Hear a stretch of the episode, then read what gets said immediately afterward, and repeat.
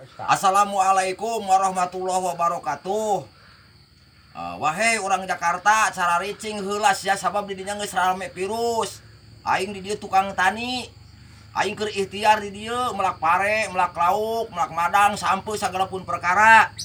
Jeng saha atuh meureun jeung urang Jakarta siang ngarara duit angna ayeuna keur zaman virus ngajar dog heula. Saricing ulah wara marangkat ka lembur sabab aing di limur di lamun saumpamana ditumibaan penyakit ditumibaan ayeuna misalna teh mah virus. Ke kumaha lamun aing geuring saha nu rek tarani wayahna caricing heula. Ayeuna sementara. Lamun cek pemerintah saumpamana teh mah ayeuna di masjid lain titah lain dicarek salat titah istirahat heula salat masing-masing heula. Besi manular ye ngajar dog heula de. Naon sababna? Sabab bisa nyebar ke tukang tani lamun tukang tani dia mah lodar nek saha nu melalak pare. Leuheung maraneh lamun daraek malalak pare.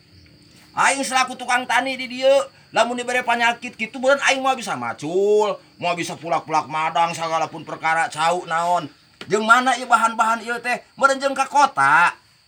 Lamun di kota sanajan ngabubur duit teh lamun eueuh beulieun mah meureun nek meuli naon. Mau ngeunah duit nu dilebokna. Wayahna kudu cari cing heula ye di kota nanya geus sakitu we da aing capek ngomong wae. Ah ya.